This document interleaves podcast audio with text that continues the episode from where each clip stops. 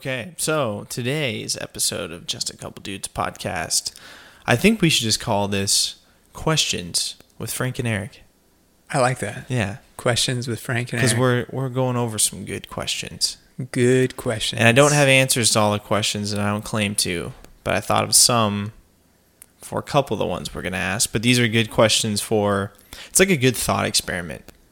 These are questions that really make you think, and then make you reflect, and that's what I like about them.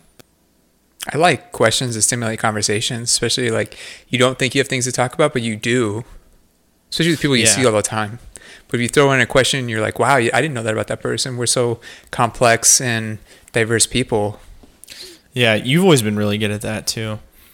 When we meet people and we're talking, Frank will always be like, "Oh, where do you work?" I'm like, "You know, I work at Banner, something like that." And normally that's where it ends for people, or they'll be like, "Oh, how long have you been there?" But Frank's always like, "Do you like what you do there? Mm. Do you like working for the boss you work for? What made you do there? How did you? Why did you choose it? You know, like Yeah. those really deepy, like deep, deepy, those deepy questions, Yeah. those deep questions. I think people respond people well. I think. think at first they come back a little defensive because they're not used Well, they're to not it. used to it. Yeah. but then they open up to it and they're like, oh, wow, this person's interested in me. Because that's what I'm doing. I'm actually interested in you and I want to get to know the person. So, especially when I'm, I don't know, I guess we went on a double date and it was with my buddy. And uh, I, I, was, I was more nervous than anyone because we just haven't been on a double date like that really before. So, I wanted to make sure that the girl he brought was like, the attention was more on her. Mm. So, it was maybe a little bit of an interview, but Hey, interviews are good. yeah, I like them. it went well. Things are going great. Yeah, they're still together. still together. Odds are they're going to win. They look more like the New England Patriots. Yeah. Kyle's very Belichicky. Oh, definitely. He's Bill Belichick. He's definitely Tom Brady. Yeah, he is. Like, will he ever retire? I don't know. Never. It's in his blood. He'll die. So, what's the first question, Eric? So the first question, yeah, we'll go with this one. So, what was a random compliment that someone gave you that really stuck in your memory? Okay, so I'll go 1st Mhm. When I was like 14, I was a freshman in high school. A girl, and it's just completely platonic, but she told me I had uh, beautiful eyes, which I've never been told before. And she said my eyes were brown with a golden circle or a golden haze. And I lit up with that because I grew up my whole life thinking only blue eyes were pretty. And when Yeah. you're brown eyes, you're full of shit. That's all I've Yep. been told. Everyone has brown eyes. Everyone hates them. Ev- everyone that's different like likes those eyes, right? Any color. But it just really dawned on me that I guess beauty is in the eye of the beholder. It totally is. Mm-hmm. I'm such a firm believer in that. And that was the first thing I thought of, and I still think of it about that like 16 years later, and I'm 30. God, isn't that cool? Yeah, Like the things we remember. but I can't remember like an exam or something. I know. Yeah, something I, I wish I remembered, like some of the information. in regards to your taxes. You're like, oh shit, I don't remember. That's why I have a. CPA. Yeah. Yeah. So for me, what was a random compliment? I guess it's so it wasn't so much as random, but just as a compliment. I don't know.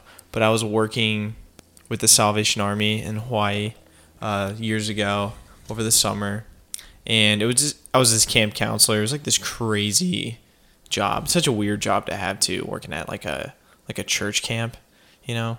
But the guy who was in charge of all the male counselors, whatever, we're, we're having all our little like weekly reviews, and it's just a shit show because there's kids everywhere. There's craziness everywhere. They're just like pissing their pants at night. They're just climbing all over everything.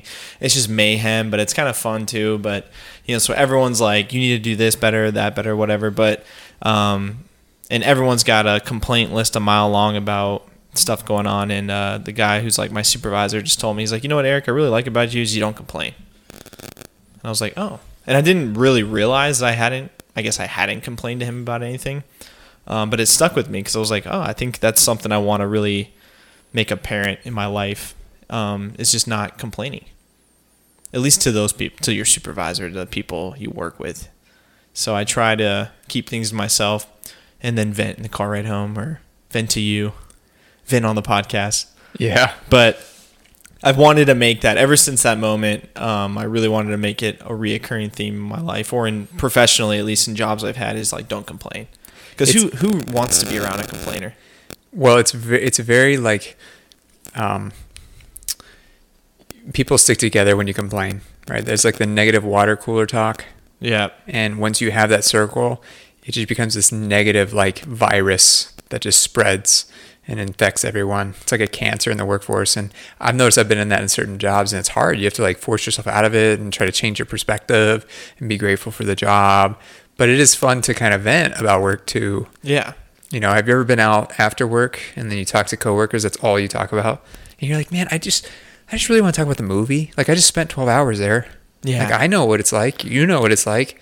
My partner, you know, or whatever, the other friends that aren't working there don't want to hear about it. It's not that cool. I know that's the worst is when you're with people and they're with their coworkers or you're with like your roommate and you're with their coworkers and all they can talk about is work and you're just kind of Yeah, twiddling like, your thumbs. That's the last thing I want to talk about. Let's talk about the the Cowboys, okay? Yeah. if we're all engineers, I'd rather hear from the one doctor there. If we're all doctors, I'd rather hear from the one engineer or or the pool guy. Yeah. Like I want to hear about what man, what's what's it like running a business? Like what's your market strategy? How do you do this? How do you handle the stress? How do you handle life? Do you have to fight off lonely housewives? Yes. How often? How often?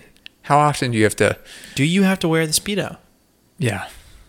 How many skin checks do you get from the dermatologist?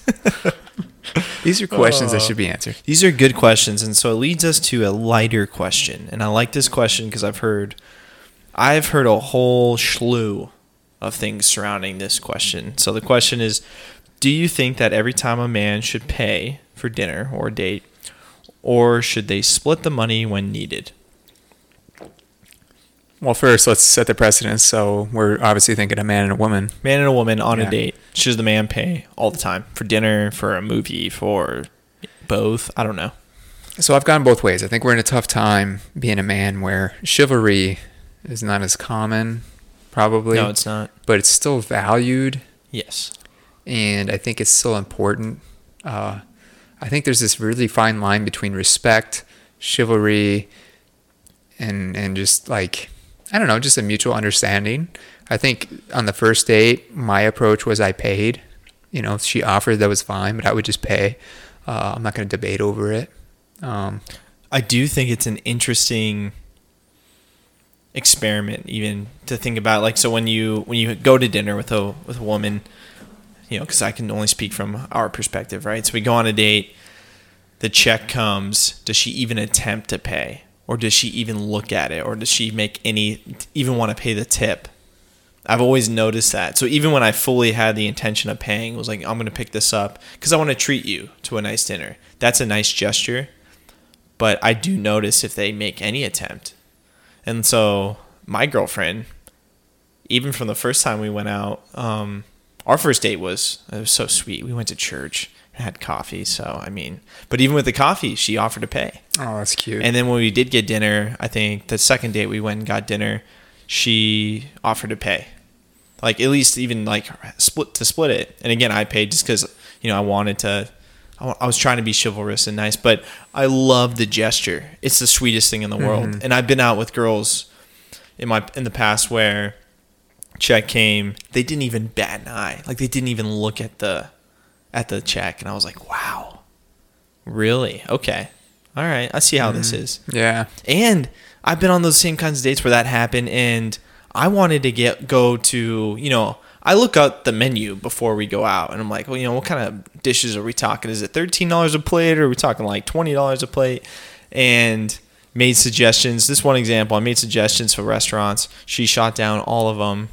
This unnamed woman, and she picked this bougie ass place. Yeah. this is expensive. And then we got there, she didn't even bat an eye to pay for it, and she got an expensive cocktail. And I'm sitting here like, what do I? I know I'm the DOS. But Yeah, I what mean, do I look DOS. like? I wasn't even the DOS at that point in my life, so I was really broke. But but I was just like, come on, like Yeah. I I love the gesture though. It's so sweet when a girl wants to pick up. it's it's a tough spot. Uh. You know, especially with women. You know, sometimes you'll be on a date, and uh, when I went on a date, the girl I was dating, or the girl I am dating, when we first went out, she made more than me, but I paid, or I think we split. I can't remember. Actually, I just remember the rest of the night, but uh, How was the rest of the night? Oh, it was good. Okay. A lot of close contact. Mm, Yeah. nice. really get to know each other. But uh, yeah, I don't, I don't know, man. I just think even as a guy, I, I took that as like, no, it should be split, you know, equal rights, women, blah blah blah. And I'm like, man, I'm just being a butthead, probably.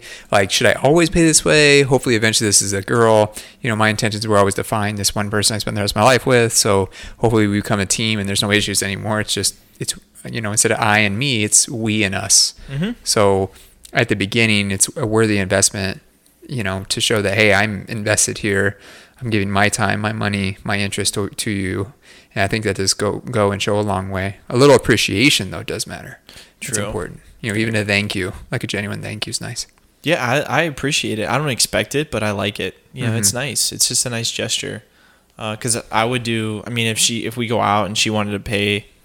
Um, okay, actually, good good examples. I visited her at work. She was at work over the weekend, and I went in to have lunch just to because I didn't think we were gonna be able to hang out, and I wanted to see her still. And she bought my lunch. I had every intention to pay for it, and she bought it for me. But I still was like, "Oh, thank you! Like, I really appreciate it." God, you guys are both so cute. God, it's so Can good. you just make babies now? I know. I wish. I Yeah, wish. baby factory is closed. Soon enough, one day. Soon We'll enough. get there. Little flad, Yeah, we'll the ketchup fights and the white Oh, picket so fence. Excited. So excited. the I can't wait to. fights. Uncle Frank just comes around. He's always hanging around. I know. What's Uncle Frank doing over there? Is that Uncle Frank? That's Uncle Frank. For all you ladies out there, if you listen to this, I would like to hear your thoughts. Yeah, female. Do you expect to be paid for? And because Mhm. I don't even think that's a bad thing. I think if I was a woman and I went out with a guy, I would probably expect the guy to pay, but I would be thankful, you know, and I might still want to at least pick up a tip. But I guess Mhm. it's hard for me to think if I was a woman because I just can't access that kind of brain. Yeah, I mean, we, we Too many we're only from our yeah, or not enough. Too many curls. Yeah, exactly. I'm just curling too Girls much. for the girls, Girls guys for for the the, girls. guys. Ooh, the Okay. next one's pretty good. So the next question is, who do you want to be more like? I guess that Mm, one's really open ended. it's open ended. It is, but who do I want to be more like? Do you have an answer ready? Uh, I mean, I have a couple different thoughts on it.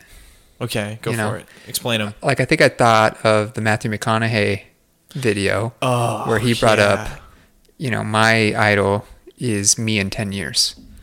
Mhm. So one perspective for me is looking at myself and how I just want to be a better version of myself, and that's who I want to be more like. Right? I like that perspective. Uh, another perspective is, you know, you do pick good role models, though, right? yeah, Um, I think of the calm person, the stoic person, the person that's always there, you know, someone you can trust. Um, you know, that's a good friend. Just I don't know, just just the hero, I guess, is who I want to be more like. You know, Joe Rogan says, "Be the hero in your story," yeah, I love that. and I always love that saying. Yeah, be the hero in your own story. I would agree. You're writing the script, you're living the scenes, and at the end of the day, you're going to reflect on that movie you created, which is your life, because you're the only one that can see scene by scene. You you're It's the only one that knows your own personal struggles. You're the only one that knows, you know, what gifts you were given, what what obstacles were there. You know, I think it's kind of, I just like that introspective. Well, yeah, you're the only one behind your eyes. Mhm. I like it. I guess my take. Well, I, I like all that. I would just steal that answer, copy paste it. But I guess since we just interviewed Mr. MD MBA Gary Roses, Yeah, Roses, I would like to be. I'd like to be more like him. God, that's really He's nice. a go-getter, man. Yeah, he's a cool guy. he was really cool. I like. I guess I love when I meet someone new because that was the first time I met him and got to talk to him. And you just see someone who says, like, yeah, I had the job I wanted. I became a physician. I got a good job. I worked where I wanted to work, buying a good house, starting a family. But oh, I thought I was supposed to just be happy after all that, and he wasn't.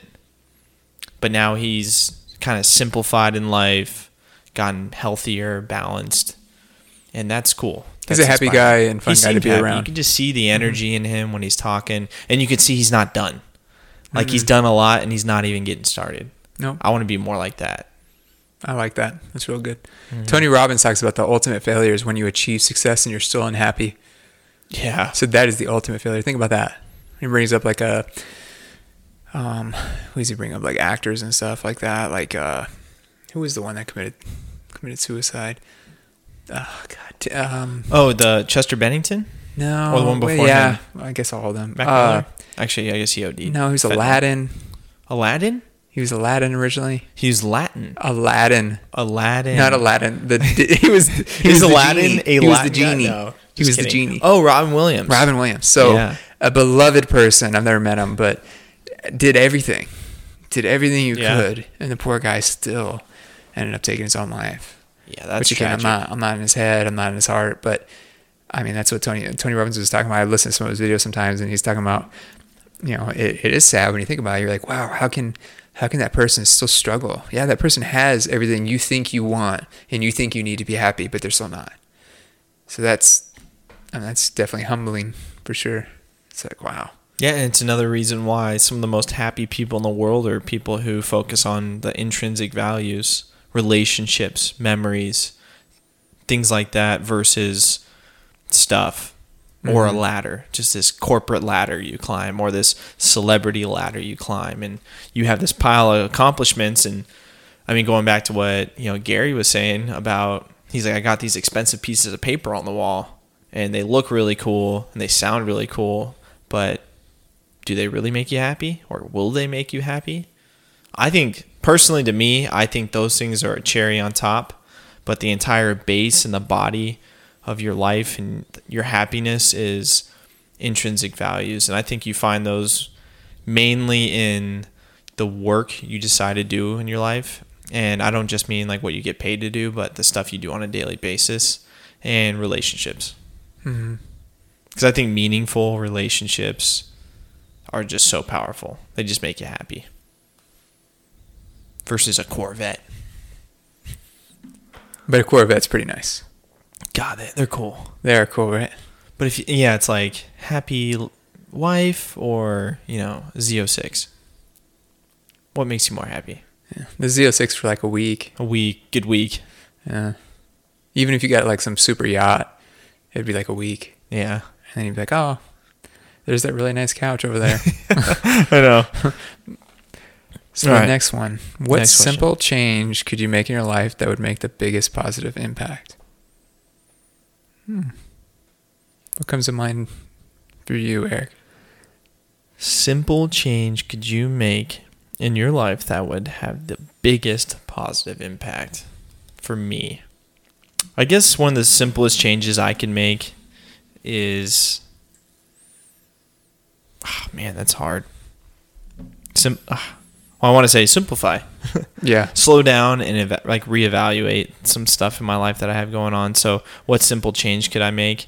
Maybe I guess I don't know if this is a change. I don't really write stuff down. I'm kind of just like flying by the seat of my pants. I feel like half the time, and I notice my roommates they make lists, they write stuff down. Uh, I used to do a little bit of like journaling, and Uh-huh. I think that's really reflective and helpful.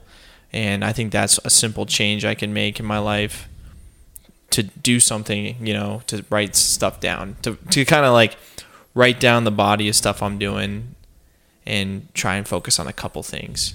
Because when Mhm. you don't write those things down, sometimes I don't get around to them, but then I, I take on and take on and take on, and I never get to evaluate what I'm actually wanting to be most focused on. I think when you force yourself to sit and write, you slow down your thought processes and you can focus in on a few things. And I think that'd be really helpful. I think it'd be even helpful for this podcast because I'm always thinking of these ideas to do stuff with it, whether it's marketing, whether it's episodes, stuff I want to talk about. I never write it down. I forget about some of it. I take Mhm. on too much. Mm-hmm. I get stressed out. So just maybe that changed writing more. I like I like to write anyways, so I think that'd be good. Maybe that's a simple change I can make. I could benefit from that Yeah. wholeheartedly. Yeah. I struggle with the same thing. I don't even like writing goals down because I feel shackled. Yeah. Coming from a driven person, that's weird. It's weird, Right. Mhm. Yeah. I feel like, oh, how am I going to do all seven seven areas of my life and hit all these goals at once, you know? And I'm just like, oh, and I have like three lines in each category, and I'm just like, uh, and I wrote down this year, but I don't know. Um, so simple thing, I think, man, it just comes down to mental, right? You can say physical. Um, you know, simple would be, let's say physical. I'll separate the two: mental, physical. Physical, you can go for a walk. It's ten minutes outside. It does not count at work. It has to be purposeful and outside of work. That's my take, or at least during lunch or something like. It can't be you're a UPS driver. That does not count. You have to do it after work, like go walk with your dog or or whatever, um, or like a sauna for 20 minutes. That's not even working out.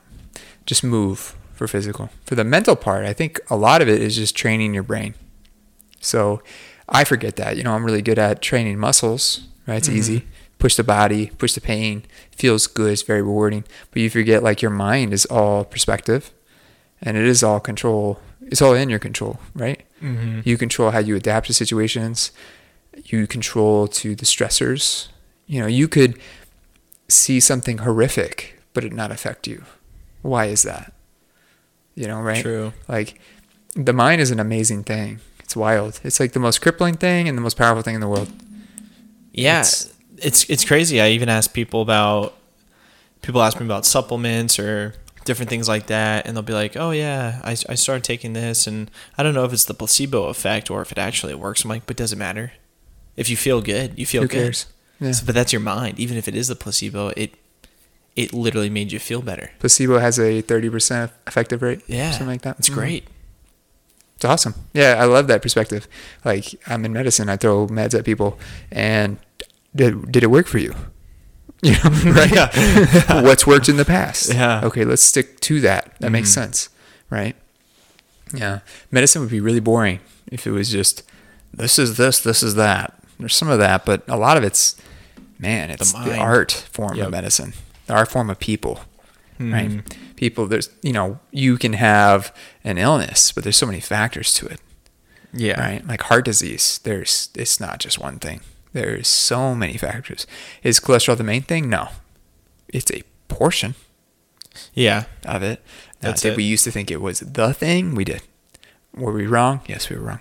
So, yeah, it's interesting, man. Like, it's frustrating being a practitioner, be in the health world, though, because, man, there's just this ever expanding stuff. There's a lot we just don't know. Right? Yeah, I and mean, you're expected so to know. So that's what's hard, right? and you have to kind of like do you either bs your way through it or be like you know honestly we don't really know well it's like yeah it's like someone saying i don't feel well there's something wrong with me mm-hmm.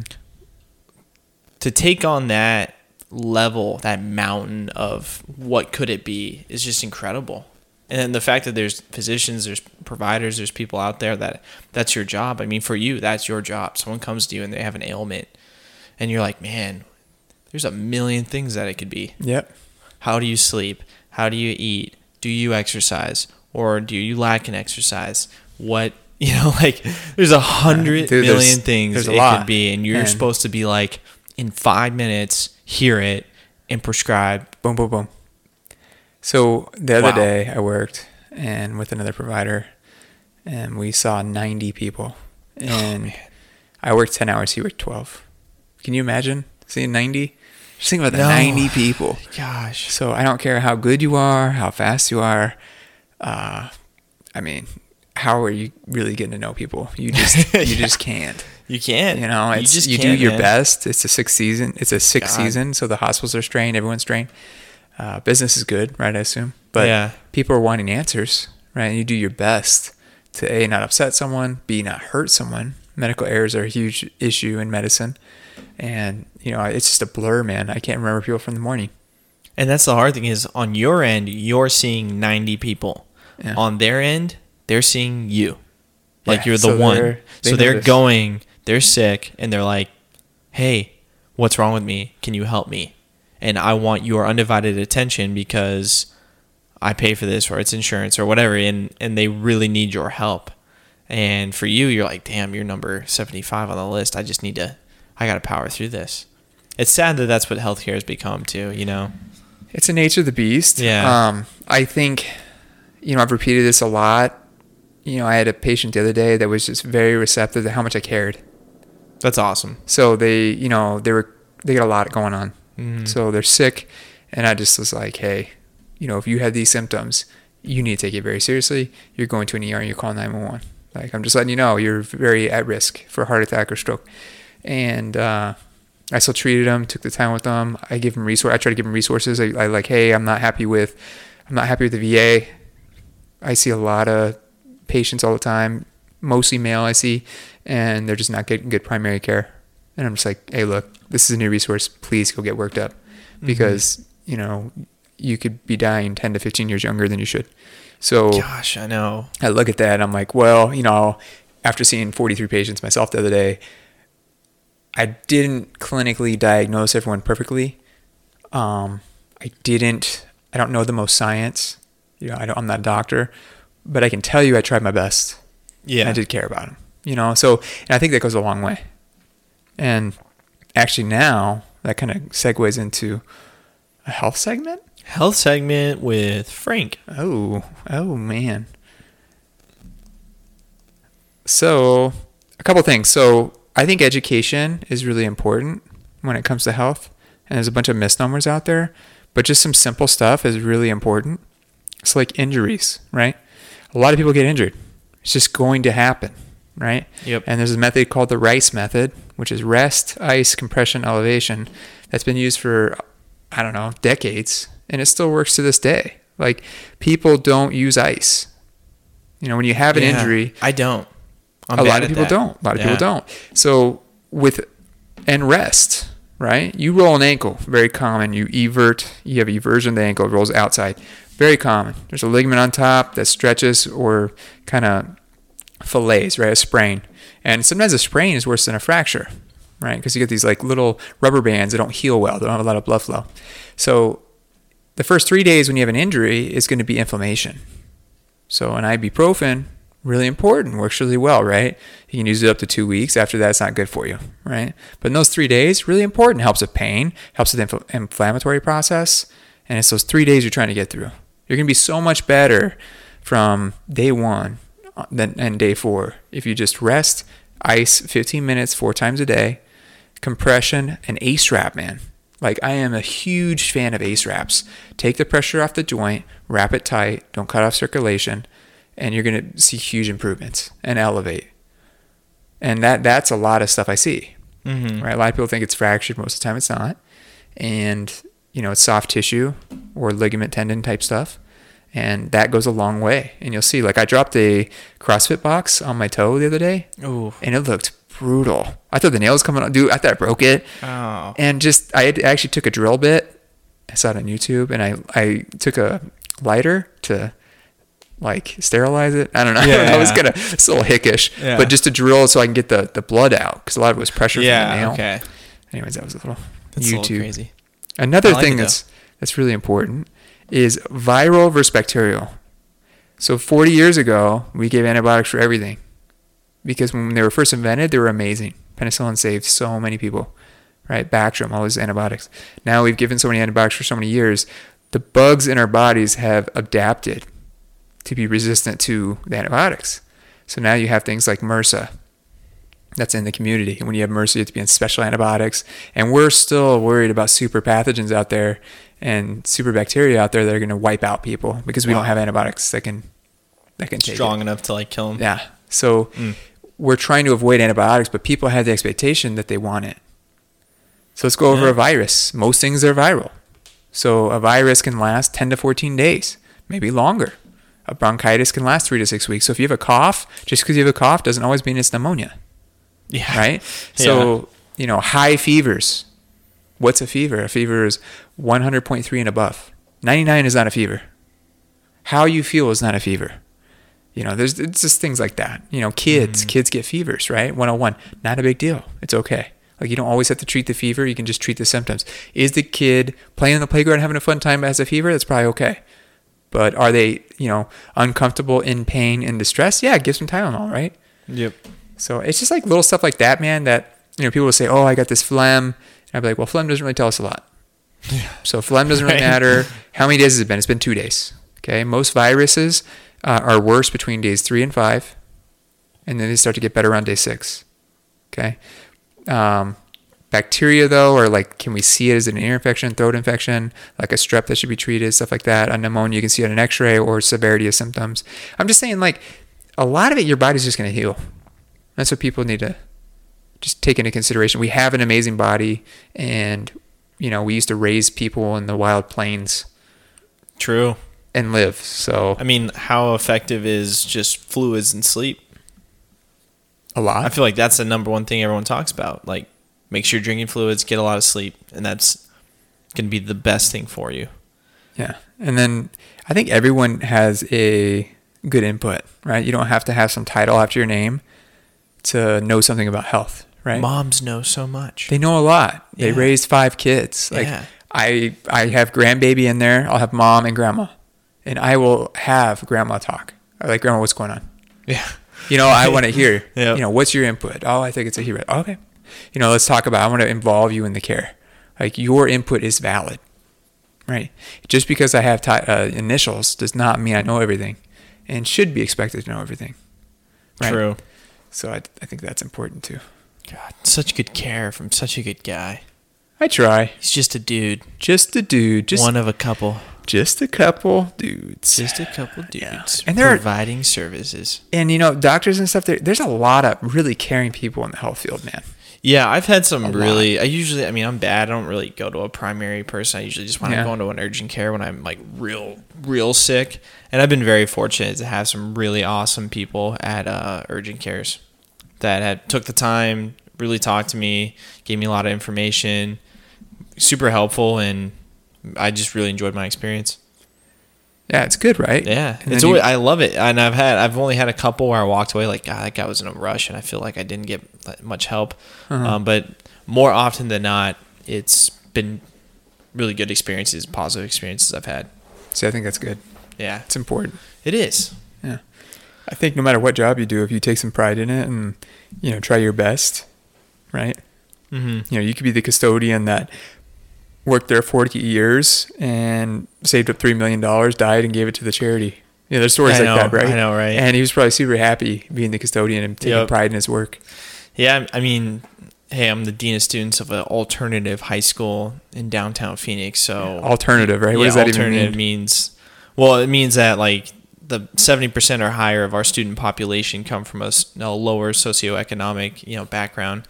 So and also a lot of uh, most of them don't make it in the traditional school model.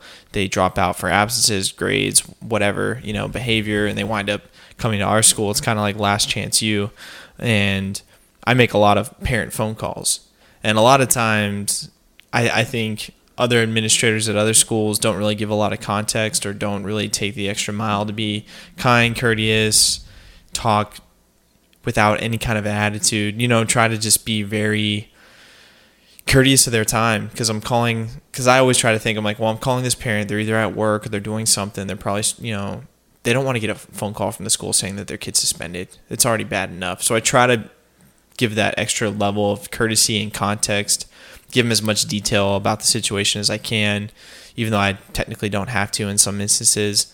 Try to just be as respectful as I can. Even when they're not being respectful to me at all, I still try to just take it on the chin and just provide them with a level of, I guess you call it service. Because it's just, I don't know, it's who I am. It's who we are. You know, it's how I was raised. That's Uh, very impactful Yeah. on that moment. Think about that, right? You got a kid that's obviously going through stuff probably at home. Yeah. You're not just getting suspended for no reason, right? So there's deeper, complex issues. Mom, dad, maybe just mom, works one job, two jobs, raises Yeah. multiple children, a lot of stress going on. And then they And get then- some phone call. You get a bad phone call from an angry principal that's like, you need to discipline your kid. Do you know understand the whole picture? Maybe Mhm. she is trying. Maybe she has tried disciplining. Maybe, you know, there's a lot more complexity to it, but coming with a little compassion into it, I think makes a huge difference. You know, Yeah, just and- because you have a title of suspension. I got in school suspension. Exactly. and you feel like you're I don't know, like you're a murderer. like I know. Solitary confinement. Yeah. Uh, hey, you ditched school. You're a POS. You know what happens if you ditch work? You get fired. You get fired. Yeah. Yep. So you know, no one like no one like talks down to you. It's like, hey man, um, here's your box of stuff. Here's your pink slip. yeah. So what are we telling kids in school with you know ditching? Right? Hey, you ditched. You ditched a lot. Guess what? You have to repeat the next year. That's probably good. Or summer school. That's probably a good lesson. Yeah. I don't know what in school suspension does though. It's I don't understand it. We don't do it. I, I don't. I don't think it's good It's either you get sent home or we'll try to f- keep you at at school. Yeah. And my goal is always the same thing. It's always like I want to keep you here. I don't want to send you home No. because you don't really you're not going to do anything if you go home and you're not really learning much. No. Um, so I try my hardest to keep keep our kids in school because they don't need to be out just at home doing nothing. You know, it's not. I don't think it's successful, and I, and I don't. Sometimes it's necessary. Like I have no choice. You know, your hands are tied. But yeah, I try to just take that that extra level, especially when they give attitude, and I just try to think like they're really not mad at me. Sometimes they are, right? Mm-hmm. A, a lot of times they can be, but I also think they're probably upset about for a million reasons they could be upset. They're giving me the attitude, but you know what? Sometimes, and I actually found most of the time when I kind of kill them with kindness, it's really hard for them to be continuously mad. And sometimes they'll even apologize to me, like, "Hey, I'm sorry I took it out on you, but you know, thanks for calling and let me know." And God, that's so good. Yeah. That's so, that's so strong. Emotionally mature. mm-hmm. Emotional maturity. That's really like, I don't think you can ever have enough, right? It's something, I, I, I used to look for attitude, Yeah. you know, and I work in healthcare where Mm. people are upset Yeah. walking in the door. Like they're not happy to be there. They're not. You know, a lot of times they can be rude, they can be mean. I had a patient the other day argue with me about her blood pressure, and I was really happy with the number. And she, she got mad at me because I was saying it was a good number. And she's like, Well, what are you saying? My cold fixed my blood pressure? I go, What what are you talking like I'm just confused what she's Yeah. getting angry at me about. I'm like, I'm just I'm just I'm just happy. Okay. And she's like, Let's just move on. And I go, She's really rude to me. I go, Okay. You know, I just, I Yeah, just yeah. let it roll off the shoulder. Yeah. All right, just Just- keep keep going with it. what are you gonna do? Give them attitude back, or Yeah. you know, it doesn't. It doesn't do much. I had this grandma come in uh, one morning, 7 a.m. right when I opened the school, and she's just steaming coming out of her ears, right? Because of, you know, she hears stuff from her, you know, her granddaughter who she's who she's guardian over. Mom's not in the picture, dad's not in the picture, and she's hearing all this stuff like, you know, someone's bullying me, the teacher's not letting me go to the bathroom, I didn't get a schedule change, I wanted one, I can't be in this class, all this stuff, right? and you know this student she didn't communicate things through the proper channels so things weren't taken care of she tells her grandma her grandma comes in she's laying into me just ripping into me and i could have just gotten upset and i could have argued every point of contention and had and i had an answer for everything she wanted to lay out but i thought she's not looking for answers. She's just really upset she needs a vent. So for 10 minutes she just laid into me. Uh, and then she started getting more into the background of like this is my she's she's my granddaughter but she's my daughter. You know I've I adopted her. She's my I have I'm the guardian. You know she's my baby blah blah blah. And so at the end of this I think she's maybe expecting attitude for me. I was just like hey I commend you for for doing what you're doing and I commend you for your concern over you know I'm not gonna use your name but you know for your student and you know I'll I'll take care of it I'll, I'll, this is what I'll do. And I, I told her exactly what I was going to do to help out her student. And she was just blindsided by that kind of, because I could just see her face kind of go from, I'm on a tear to, oh, like, I wasn't expecting that. Like, I came in here to raise hell. And I did, but I didn't get a visceral response back. I got, you know, I just fed her a bunch of honey. And Yep. it turned out well. And she was actually like, she wound up thanking me before she left. And we had a positive ending. And I haven't had a complaint since from her. That's awesome. And it's just one example of, you know, how many other people would have handled it differently. Or could I could have handled it differently. But what's the point of doing that? You know, what's the point of just being mean right back to somebody? No. or taking their because I had an answer for everything she was complaining about. I had a mm-hmm. logical reason as to what happened, mm-hmm. but it was like she wasn't looking for that, and and she just needed a vent, and she's probably upset, and she is a grandma raising a 15 year old or 14 year old, whatever she is, you know, and it's like that's not easy. No. You're in your you should be in your retirement years, and you're not. yeah. And so you know what? Cool. Vent. Get over it. God. You were in the right role, Eric. Damn it, I am. You remind me of Mr. Feeney, Boy Meets World. Oh yeah, Mr. Mr. Feeney. Mr. Feeney. Oh, God, man. Mr. Feeney. What a good show. Good show. He's always there, like after school. He is next door, like peeling oranges. ready for some life lessons, just hanging out next door. Hey, what was his name? Corey or something? Corey, yep. Hey, Corey. Corey, what's So- what's going on? So you had another rough day at school. You want to come over to the porch. We'll have a talk. Always had an analogy. Yeah. Like he'd be like sewing a sock and then he'd show him the sock and explain how Yeah. that tied into his life. So you know how you got into that fight with Topanga today? Yeah. It's kind of like the sock. Look at this steak I'm grilling here. Yeah. Look at this. You see my old, my old lady over there?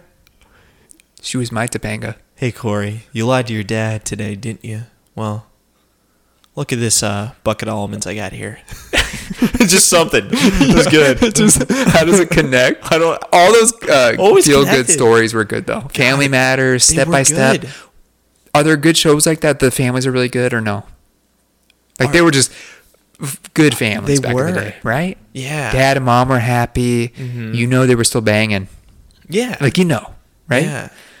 Urkel. Like Carl came home from the long hard day on shift. He's a Chicago saving police lives. officer. Yeah. Oh, and he was always in in, in Always in uniform. uniform. Always in uniform. He's Yeah. always in the job. Mhm. Then his son got on the job. He did. Oh, what a good show. That was a good show. That was a good one. Step by step, Ste- yeah. mixed group of kids. I think it was. Was it mixed? I think I think it was. It was mixed. Maybe it was. I Gosh, can't remember. man. But good Good shows, back in the shows. day. Good men. Good men. Good yes, men. good men. All right, we're at Yeah. 42. Oh, okay. We want to start wrapping this up, and something we want to start introducing is let's let's go out with a bang. Let's go out with some some good thoughts. So Frank, So I have a quote, and I think we're going to start using like a quote or a something quote that or matters an to us, or- example, something Yeah, that has something. power and meaning behind Mhm. it. I heard something today. It was from a past podcast, and I like it with my uh, YouTube. I listen to stuff like that sometimes. So it's it's the guy was saying a healthy person wants a thousand things, but a sick person only wants one. Oh, I love it. So this the guy that said it was this rich, uh, like multi-millionaire in the tech industry that went on Rogan. I forget his name, but he has talked about how it's been an eight-year transformation where he's just unbelievably happy all the time, and it's just been his perspective has just slowly changed, and he's transformed as a person. And quotes like that are like, man, you know, because when you are sick, right? Let's say you get a really bad cold, you're like, man, what it would, what I would do to just, you know, feel good Yeah. you know, or have an injury. I have I have a buddy that hurt his uh, sternum recently. You would not have known. He did not make an excuse for it. Mhm. You know, it's obviously a lot of pain. You know what he did? He he started running. Yeah. right. He's like, you know what I'm gonna do? My cardio's been lacking. I'm gonna work on my cardio. I'm like, what a GI Joe. he is, Right? dude. So disciplined. Me, I'm like, my sternum hurts. I can't work out for a month. Yeah. Oh, there goes my muscle.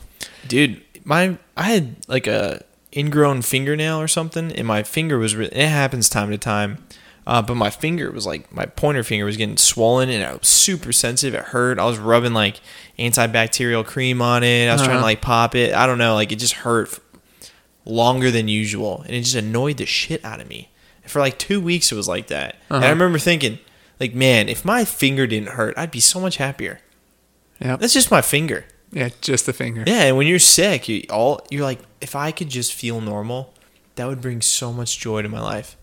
But it's when we do feel normal, we think like, God, I can't wait till payday. Can't wait till I do this. Oh, I gotta do that. Oh, blah blah blah blah. It just never ends. it's hard. There's Yeah. there's actually a uh, God. There's a theory out there in psychology.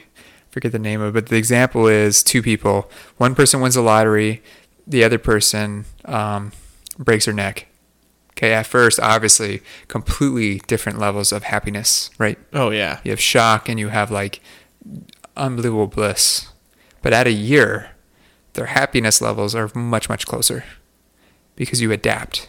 It's called adapt adaptive adaptation principle, something like that. So think about that. You're talking Yeah. about win the lottery. You think it cures everything. Wildly different circumstances. One year, how much happier are you?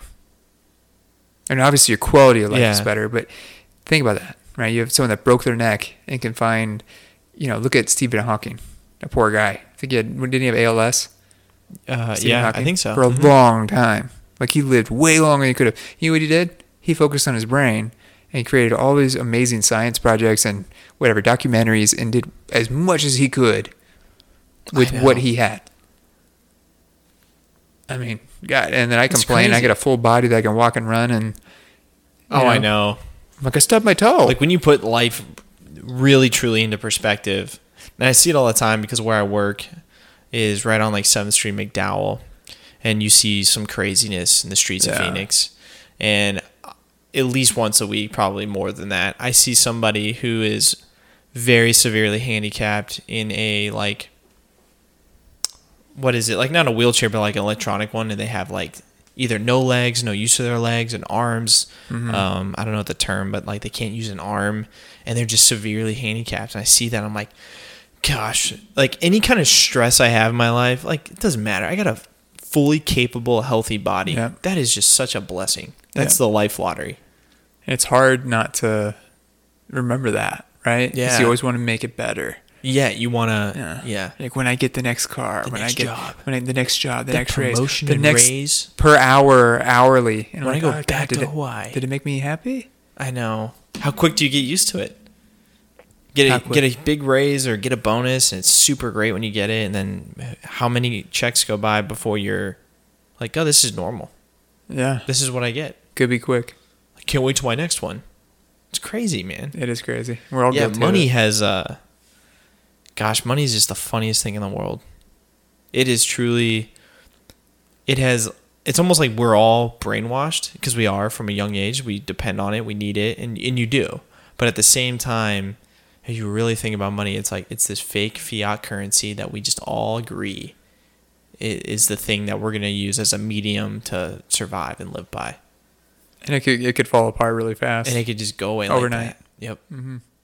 Yeah, it's scary. and we're willing to sacrifice the things that I said that I think make us the most.